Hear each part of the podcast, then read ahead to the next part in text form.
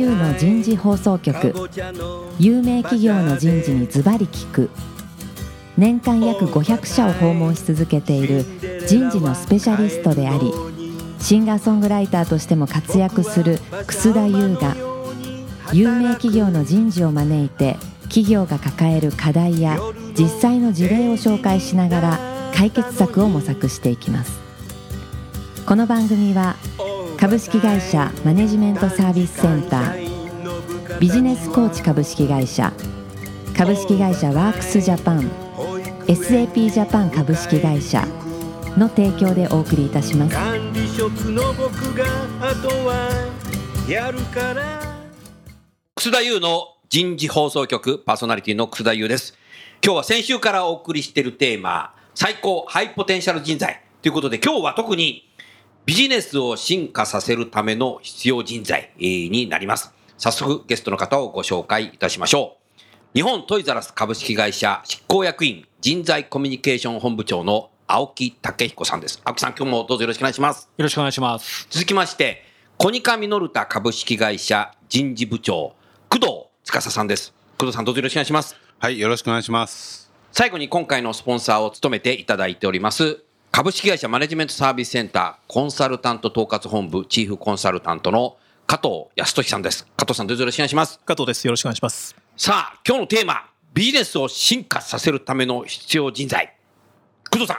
はい。先週もお話をしたんですけれども、ん私はやっぱりこう、これからのキーワードっていうのは3つだろうなと。3つある。はい。はいえーグローバル、グローバル、デジタル、デジタル。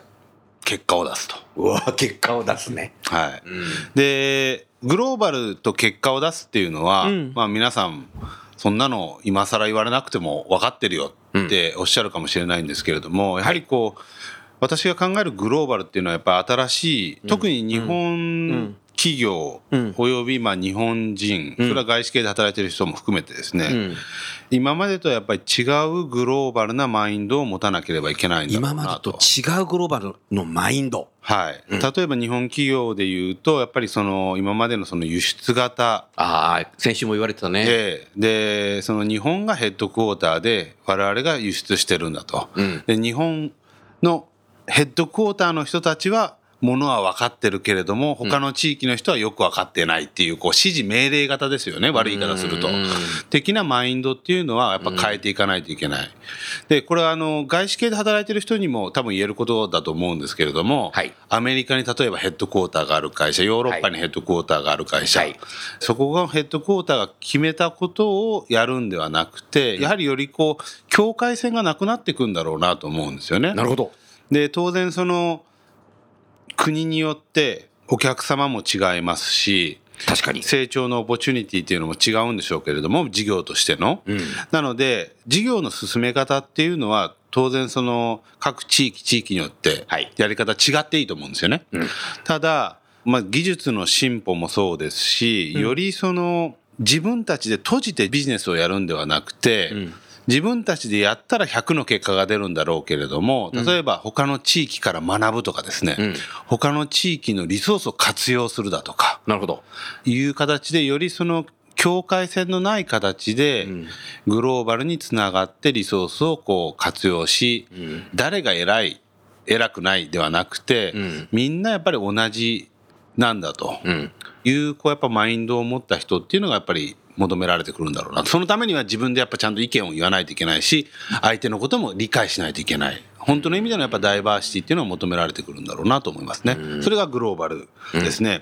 でデジタルもあの先週この AI 化っていう大きなこう社会のトレンドの中で出てきましたけれども、はい。やはりこうデジタルに関する感度まずは世の中で何が起きてるのか。はい。っていうのに、まあ、遅れを取らないようにする、で自分がデジタルエキスパートになる必要はないと思いますけれども、そのデジタルを活用したら何ができるんだろうとか、そのデジタルに強い人が特にまあ若い世代だと思いますけれども、人たちの意見にやっぱ耳を傾けるようになるほど。自分たちの過去の考え方が正しいんではなくて、んやっぱ新しいもの、新しい人たちから学ぶオープンさっていうのはすごく求められてくるだろうな、これからのビジネスで成功する人にはですね。うん。で、最後はやっぱ結果を出すっていうところで、やっぱりこれだけその先が読めない不確実な部下って言いますからねえー部下の時代にはですね、だからこそやっぱ結果を確実に出していくうんっていうことは求められてくると思うんですよね。うんで、これは、じゃあ過去からも結果って求められてきてるじゃないのっていう人いるかもしれないんですけれども、だからより難しくなってるんだと思うんですよなるほ。どなるほどやはりこう部下の時代にビジネスモデルも変化していかないといけない。変革させていかないといけない。そうですねと同時に、今まで持ってたビジネスモデルで結果を出さなければいけない。変革を進めながらん、結果も出していくっていうのはすごく難しいスキルだと思うんですよね。うん。でもそれがやっぱり求められてくるうん。ものなんだろうなと考えてますね。うん。はい。ありがとうございます。青木さんいかがですか？はい。まずあの一ついわゆるテクニカルスキルっていうか、その職責を果たすために必要なうん。知識であるとか、はい。スキルであるとかっていう、まあ、こういう世界がありますよね、はい。あの人材を考えるときに。はい。でこれはまあ大前提ですけども、うんやはりそのビジネスを、まあ、リードしていくビジネスを引っ張っていくような人材は、うん。私はそこに関しては、まあ、ちょっと大げさに言うと世界基準、うん。要するにその会社の自分の会社の中で通用するというレベルがまああるとすれば、はい。それをやっぱり飛び越えなきゃダメなんですよね。うん。やはりそれが望ましいのは世界中のどの国でもそれがきちっと理解されうん。通用するようなレベルでうん知識とかスキルレベルっていうのを磨き続けるというのはうん。必ず求められると思いますね。なるほど。でそれが逆に言うとまず前提にあった上でうん。私はやっぱり組織の人材の話とか組織の業績につながることを考えるんであればうん。リーダーシップっていうのがうん。一番重要なポイントになると思います。うんで、結局そのビジネスっていうのはやっぱりスケールアップができるからこそインパクトが持てるんで、うん。スケールアップをしようと思うと当然その組織を通じて組織を育成し組織を通じて結果を出すということが求められてこれが私はリーダーシップうん。の本質だと思ってるんですけどね。うん。で日本の企業風土っていうのは、うん。あのまあ、過去はやはり日本の人たちって本当に仕事熱心だし、うん。基本的に優秀だからはい。マネージメントが鍛えられてないんですよ。マネジメントが鍛えられてない。うん、要するにそのマネージメントがそんなことを考えてなくてもね、うん。それから組織はどうやったら本当に動くんだろうなんてことを問いかけられる場面も昔はなくて、ああそういうことね。これやれって言えばやったんですから。これやれってやる人多いね。そう。で今でも結構そういうねうん。環境はあるんですけども、でも本当にここから先でまさにグローバル化も進みあの技術も革新する中で、はい。勝負ができるビジネスっていうのは、うん。そんな世界ではないですよね。うん。でそうすると自分自身もそこに耐えられるものを持っていながら、うん。かついろんな価値観なりいろんなスキルを持った人たちを一つの目標に向かって束ねて結果を出すというリーダーシップがやっぱり非常に重要になると思います。うん。あの二方のね話を聞いていてそうするとそのリーダーシップを発揮一番最もしてもらわなきゃいけない階層っていうのはどの辺なんだろまあ本来は全階層でしょうね。うあ。全階層。あ本来は全階層です。部長さんとか課長さんとかじゃなくて。もうすべてありとあらゆる役員だろうが関係ない若手だろうが関係ないと。なるほど。なんだと思うんですよ、ね。う。いやその通りです。その通りです。けども、あの変革は絶対上からです。これは。変革は上から、ええ。ちょっと話してくださいそれ。いやですからその今みたいなリーダーシップうん。というものを発揮するような組織を作り上げようと思った時に、ん。社長がうん。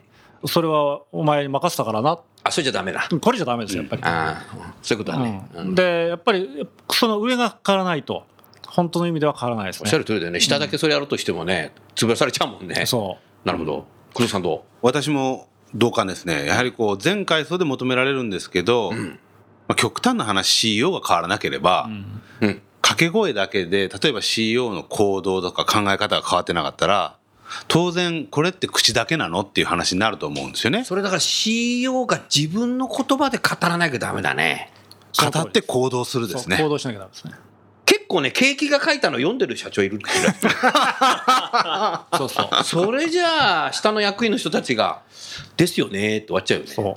いやそもそも経営企画部って組織があっちゃいけないんですよ。景気っていう組織がいいそれは G は何？本社に景気があったの？ないです。あないないですよ。だそれは経営者の仕事だから。経営企画部をぶっかわそうみたいな、あそうだよね経営が書くから社長がそれ読んじゃうからあ 加藤さんいろんな企業行くけど日本企業経営企画部ありますよねありますよね。ダメだったよこれ あれちょっと質問の切り口変えていいですか？おいよごめんなさい。先ほどそのまあ経営者の方からその当然上の方からそのリーダーを育てることが大事だってお二方からお話があったことに関してまあ実際その通りだと思うんですけど一方で我々はそのお客様のところに伺った時に伺うのがもう上の方は変わらないので若手の方を育ててほしいと。いうことで最近やっぱり若手の方を投資したいって話が非常に多いんですよね。上が変わらないから若手を育成する？なのでそこについては確かに上が必要だっていうお話は分かるんですけどなかなかあのいろんな企業さんの中では実はその上の方への投資であったりとか育成っていうのが進められていなくてもうしょうがないからまあ将来の若手にまあ託そうって話になりがちなんですけどそのあたりはどんなふうに考えておられますか？あのそれは good point だと思いますね。グッドポイントはい。まあ、例えば当社の例を取るとですね、はい当社はもう経営者自らがやっぱ変わらないといけないっていうので変革をものすごく推し進めてるんですね。で素晴らしいじゃあそこで、じゃあ自分に次いで変革をリードする人っていうのは本当に上の次世代の経営幹部候補にものすごい力を入れてるんですよ。でも、その次に力を入れてるのってのは、あの、今加藤さんがおっしゃった一番末端の若手なんですよ。おでそれは入社何年目ぐらいなの？もう入社してからですよ。えー、もうそうなんだ入社してからやっぱ管理職になる手前ぐらいまでの人たち。わで、それは、本音としては私が最初に言ったように、こう、全階層に力を入れたいんですけれども、やはり優先順位ってあるじゃないですかそう。だよねとなった時に、やっぱ上からまずリードし、変革をリードしないといけないよねと。だから次に、やっぱり頭が柔らかい、変化への適応性が、特にこういうデジタルの時代に、変化への適応性が高い人たち。で、かつ、まあ、デジタルネイティブっていうね、ねいう言葉もあるし、うん。やっぱ彼らはやっぱその働き方が違いますよね。あの私の世代とは少なくとも違うんですよね。なるほど。なので、やっぱ彼らに機会、成長の機会を与えたりとかしないと、逆に企業としても彼らが辞めていっちゃうっていう問題もあるんで、うん。だから手をつけないといけないっていう課題もあるんですよね。ん。なので、まあ上と下にサンドイッチ的にうんやるっていうのは一つのアプローチかなとは思いますけどね。なるほど。青木さんいかがですか？私もねもちろん現実的にあのトップが変わらないから何もしないのかってそんなことはないというのは当然だと思います。うん。であの私は一番の鍵は第一線のマネジメントだと思ってる。第一線のマネジメント。そうそう、うん。だからいわゆる課長レベル日本でいうとあの人たちだと思ってまして、あうん。でその人たちにさっき言ったあの日本のマネジメントが鍛えられてないそれはみんながそこそこやっちゃうからだっていうのがありますけどもう一個日本のマネジメントが鍛えられてない原因は実は人事にあって、人事ある。全部人事がやっちゃうからなんですよ。なるほど。なるほど。でその人のマネジメントっていうのは、うん。マネージャーの仕事なんですよね。おっしゃる通りだよね。ね。本来そうなんだよ。でところが日本の人事っていうのはなんかまあ権限を持っちゃうっていうのも一つありますけども、うん。その日本の人事制度っていうのは要するに誰がやってもできるような仕組みを作り上げちゃってうん。運用してるケースが多いんですね。確かに。ですからそれを壊していくっていうのが一つあっておその部下のマネジメントっていうのをマネージャーのもうアカウンタビリティに戻すっていうのがだから私がよくやるのはそのいろんなこと聞かれるじゃないですか。うんでそれに対して答えをあげないっていうやり方ですね。なるほど。だから人の評価の話をした時に、うん。まあ、よくあるのはその評価ってなんかストラクチャーがちゃんとあって全う部点数つけていくと決まるような評価の仕組みがあるでしょ、はい。でそういうのを全部やめてしまっておとにかくあなたが自分で決めるんですよと。おそうすると人事は何もしてくれないって怒られるんですけども、うん。私はそれが必要だと思うんです。なるほど。そうすると課長に求められるものが増えるねっていうか本来やらなきゃいけない。本来やらなきゃいけない。でそこがふにゃふにゃしてるとですね、うん。そこから下を教育してもやっぱり日常の仕事の中でそういうマネジメントのもとで仕事してると、うん。逆に失望が高まるんですよね。うん。だから私はそこがいわゆる中間管理職？だ中間管理職の登用のなんていうかなあれが変わんなきゃいけないんだろうねなんかこう実績上げたから課長ですとか試験に合格したから課長ですっていうのすごく多いのでそうですね。あのーその点に関してはやっぱ、これから求められる人材像スキルっていうものっていうのの中で、はい青木さんがおっしゃったやっぱりその組織を牽引する能力っていうのは組織を牽引する能力。本当に重要なんだと思うんですよね。で実はそれコンピテンシーなの？それともポテンシャルなの？いやコンピテンシーでしょうね。コンピテンシーですね。はい。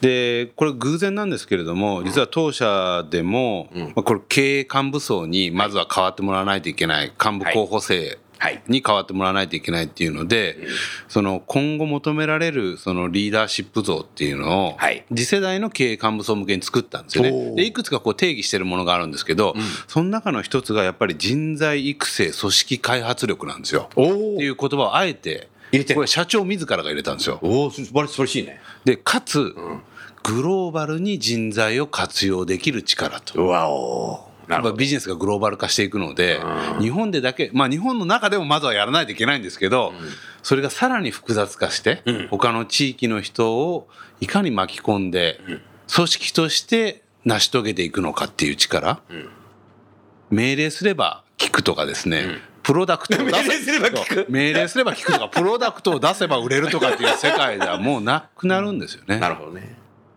そうと工藤さん、そういうハイポテンシャルの人材って言葉使っていいかどうかわかんないけど、ねそれは何？選抜で育成できるの？選抜でしょうね。はい。選抜の仕方も難しいね。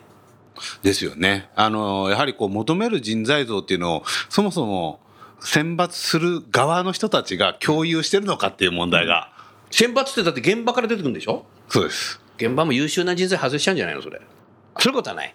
それはないですね。あ、それはないならただいいね。、その選ぶときに、んやはり従来の、んこいつは結果を出したからとか、あっていう見方でやっぱりその、今までのやり方で、えー結果が出てるんだからいいじゃないのと。そうなると、そのその本当に選抜された人ががそれでいいかどうかっていうのも人事が見極めないといけないね。そうですねだからそれは HRBP が見るのか、セッション C なのかは別として。ええ。なので重要だね、これから。やっぱり HR としても本当にこう人を見る目っていうのがこれまで以上に求められてくるっていうのと、やはりこうさっき申し上げたようなこういろんな時代の変化があるので、今後例えば3年とか5年を考えた時にどういう人材スキル、さもっとさらに言うと10年先みたいなですね。こう時代の変化を捉えた時に、こいつは本当にそのデジタルへの感度が高いのかとかですね。別に英語は下手でもいいけれども、積極的に他の国の人のとコミュニケーションする意思があるの意思がある。か。とかですね、やっぱそういうところを見ていかないといけないと思うんですよね。青木さんいかがですか？はい、あのハイポテンシャルをどうやって選抜するかとかハイポテンシャルのなんか定義的な話って多分来週の話題に。なるんじゃないかと思うんですけども一つやっぱりこっから先その人材がまあ動くというねその今あのまさにおっしゃっていただいたようにその長期的な視野で考えないとこういう人材育成ってできないんですけども。それはそれは一夜にしてはできないよ。うん。だけどそういう人って本当にその時うちの会社にいるの？っていうねそういう逆にジレンマが出てくるような気がするんですよね。だから要するにハイポテンシャル優秀であればあるほどマーケットバリューが上がり、えー流出をするリスクができますよねと。うん。でそういう人本当に囲い込めるんでしょうかっていう議論がなんか一方であるような気がしますけども。なるほど。私はそこはもう覚悟するしかないですね。だからあの流出を恐れるんじゃなくて流動させる。流出を恐れるのではなくて流動する。そう。だからもうあの自分の会社の人材を育てるっていう狭い料金じゃなくてですよ、うん。日本のビジネスの人材を育てるんだっていうぐらいの気持ちでで出る人は出るだけどその分また取ってくればいいとなるほど。というねことをなんかもう覚悟する必要があるんじゃないかなと。加藤さん、MSC の役割重要になってきたよ。はい、すごく今お話を伺ってて大事だと思ったのは、まあ、どうしてもそのリーダーを育てる時にはこう時間がかかるっていうところですよねただまあどうしてもその教育にこう関わってる時にその時間はかけられないという話が非常に多くありますのでうん。なんかそこのあたりについてのこうなんでしょうね企業というかまあ人事も含めてですけどもどれぐらいのこう時間軸で育てていくのかとかそこのこう育て方っていうのを我々がこう考え方そのものを変えていかないといけないんだろうなということはすごく感じましたね。うん。工工藤さん、これやっぱだから研修っていうことだとか、アセスメントっていうことも重要なんだろうけども、やっぱ経験させるっていうのが重要かもしれないね。そうですねねそういう意味ではあの、まあ、私の前職の GE っていうのは、んまあ、一つうまい仕組みを持ってたんですね。はい。であの会社の中のリーダーシップのいろんなそのプログラムがあるんですけれども一つにそのコーポレートオーディットスタッフといってまあ、ん訳すと社内監査チームですよねっていう制度があって、はいまあ主にファイナンスの人。ん。向けのリーダーシッププログラムなんですけれども、はい。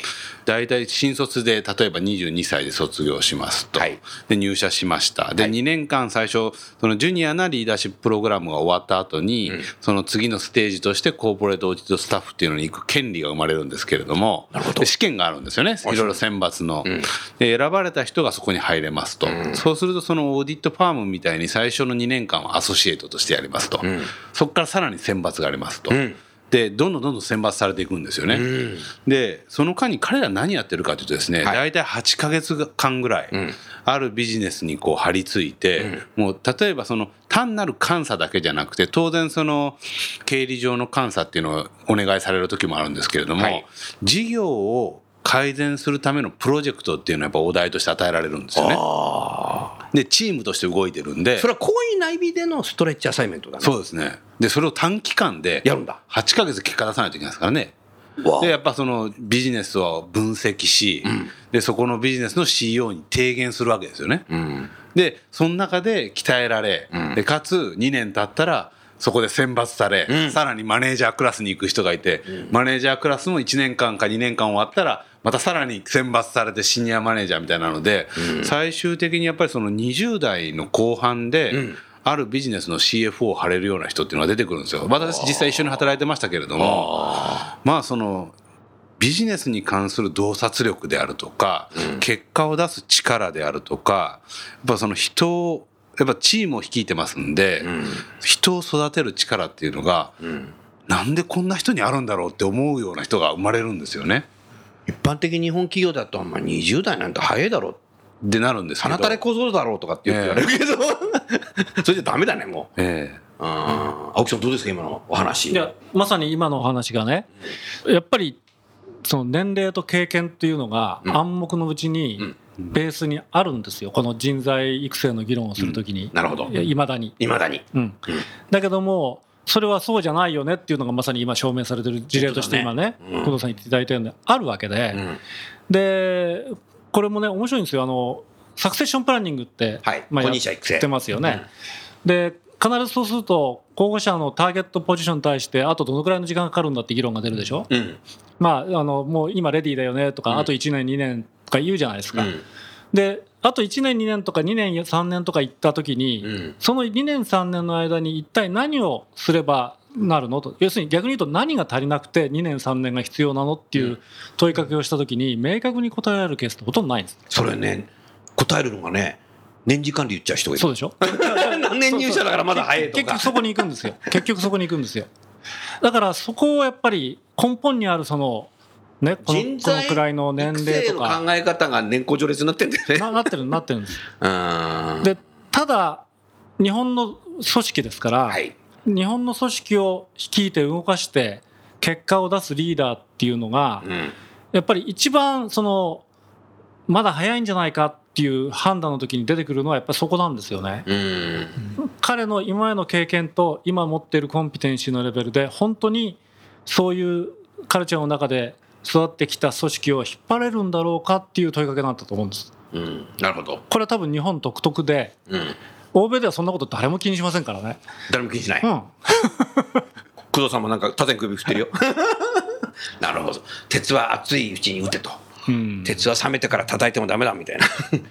なるほど。で、いやでも難しいね。日本は終身雇用で年次管理して新入社員から入ってくるから、そこを見極めていくっていうのは、うん、そ難しいね。だから今後の新卒採用のあり方っていうのも本当に必要なのかっていうこともやっぱ考えていくんでしょうね。さっきのその青木さんがおっしゃるような観点から言うと、まあ、人は辞めていくもんなんだと。人は辞めていくもんなんだ当たり前なんだと。うん。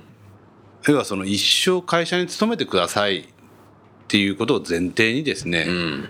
成り立つビジネスモデルなんてやっぱ今後はないわけですよね。そうなると、やめていくことを前提に考えたら、足りなくなった時に補充すればいいじゃない、マーケットからと。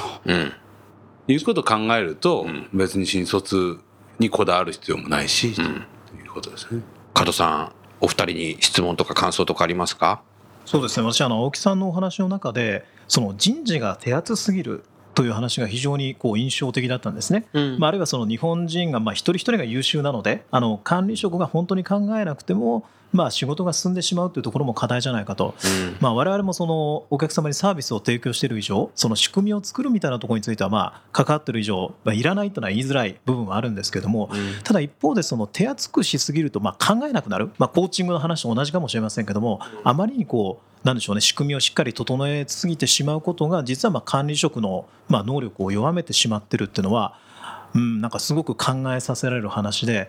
じゃあそれはまああのなんでしょうね、まあ仕方がない部分でもあると思うんですけど一方で何ですかね。こう海外はうまくやれててじゃあ日本はなんでうまくそのリーダーが作れてないのかっていうところに関して、まあ、そこももちろんあると思うんですけど他に何か要因はないのかなと。要は人事がしっかりとしすぎてるから、まあ、リーダーが育ってないとかメンバーがしっかりしすぎてるから育ってない。それ以外って何かあるんでしょうかね？まあ、海外との比較で言うとですねやっぱり私は日本は集団があってそこに人が属しているっていう、まあ、いわゆる村社会的なうん。成り立ちで育ってきた文化でしょ？うん。でそうじゃなくて一人一人がまず独立してる。でその人たちが何かの目的で集まって何かをしてる。うん。やっぱりこれが欧米では成り立ちとしてはそっちの方が一般的なんですよね。うんだからそういう意味で、なんていうんですか、よく日本の会社でね、海外に事業所を持つと、なんか、海外のメンバーは残業もしてくれないとかね。なるほどなんかで仕事が終わってないのに、まあなんか休みを長く取りやがってとかっていう話がいっぱい出てきます。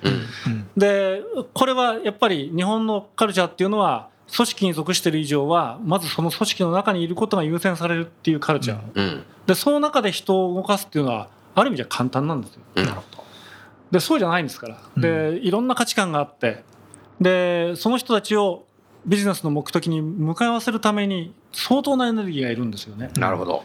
でそれで結果を出してるリーダーっていうのはやっぱりやっぱりそこの資質が優れている。やっううんんぱそこが一番大きいと思います。でそういうリーダーだったらうん。自分のチームとか自分のそのメンバーをそのマネージしたり育成したりするのに人事に頼るのはってことはしないですから。だからだからあの欧米の企業はもともとは人事っていうのはほとんどパワーのない職種だったわけですよね。うん。そうでしたね。でそれが変わってきたのはやっぱりそこに対してその原理原則をきちっと作ってそれが企業の文化に根ざしたものとしてきちっと広がれるようにうん。そういう一貫性を持つようにっていうようないわゆるコンサルティングの仕事をし始めてその人事がその欧米企業でも価値を認められてきた。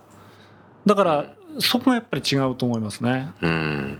ありがとうございます。非常によくわかりました。工藤さん何か補足ありますか？はい、私も本当にこう青木さんがおっしゃったことに同意でうん。だからこそ欧米っていうのはうん。組織開発だとか本当の意味での、うん OD, ねそうですね、うん OD と本当の意味での人材開発うんっていうのがやっぱこう進んでたんだろうなと要はその右向けって言ったら全員が右向く社会じゃないんで、うん。そういう人たちをどうやってこう引きつけて同じ方向に持っていくのか。そのためにビジョンが必要なんだよ、うん。ゴールを共有するんだよ。お互いの違いを理解してそれを生かしてうん。組織として結果を出すっていうことを考えるんだと。うん。でそれはこう各マネージャーがそれぞれやってたんでしょうけれどもやはりこうそういう学問が進んでいってうん。それを専門的に身につけた人事っていうのがこう付加価値をこう職場に対して提供していったんだろうなと。うん。だから私が入社した頃のその日本企業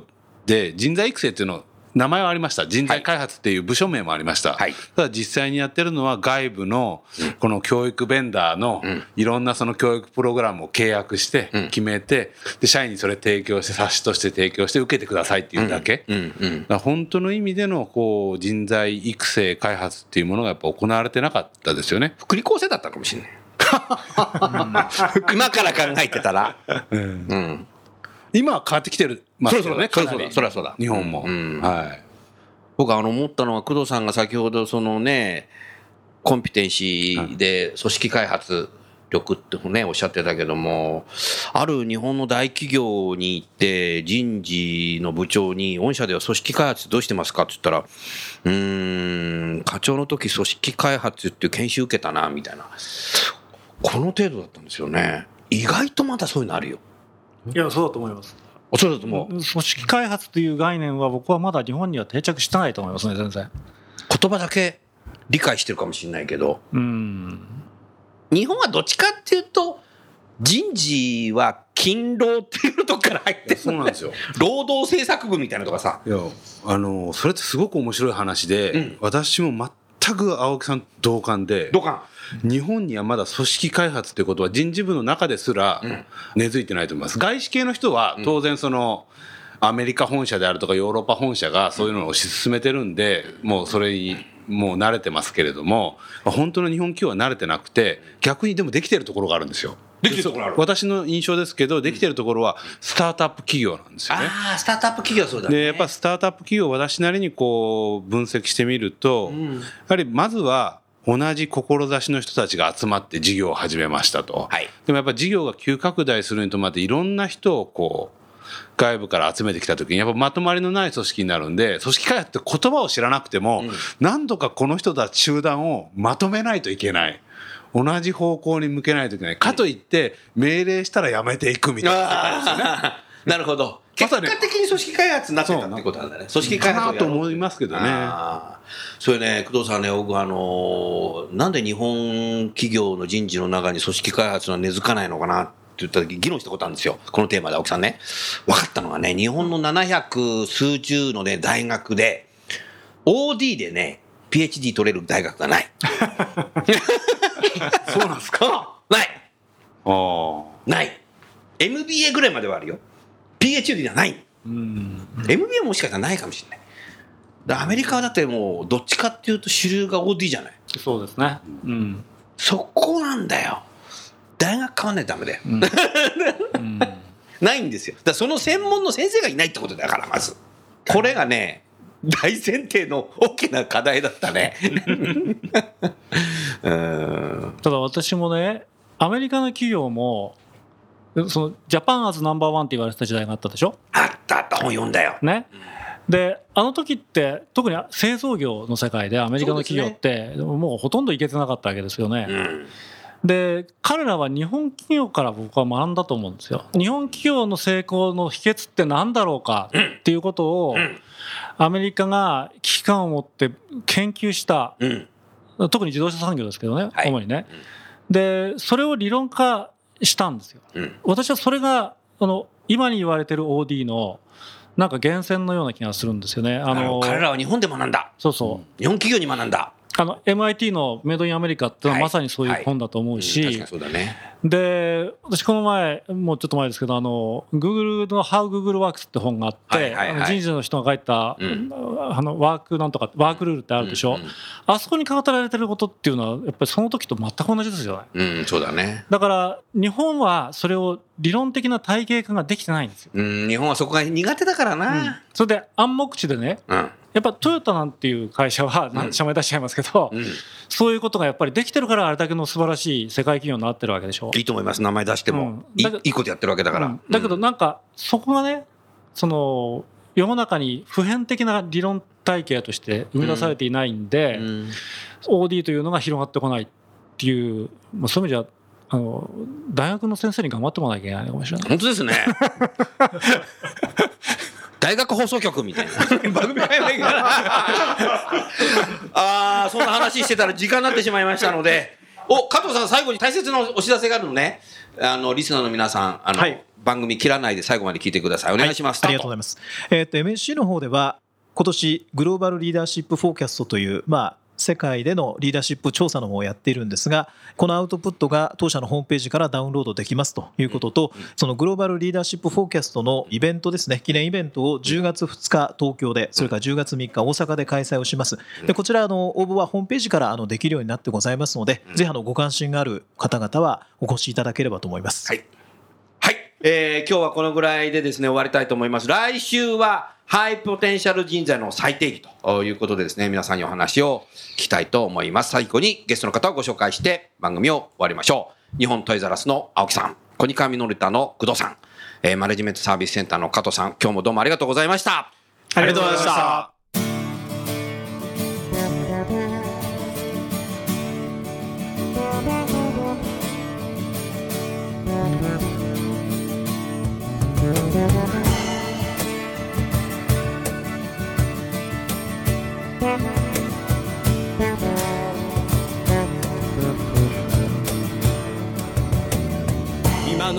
今日のお話はいかがでしたか？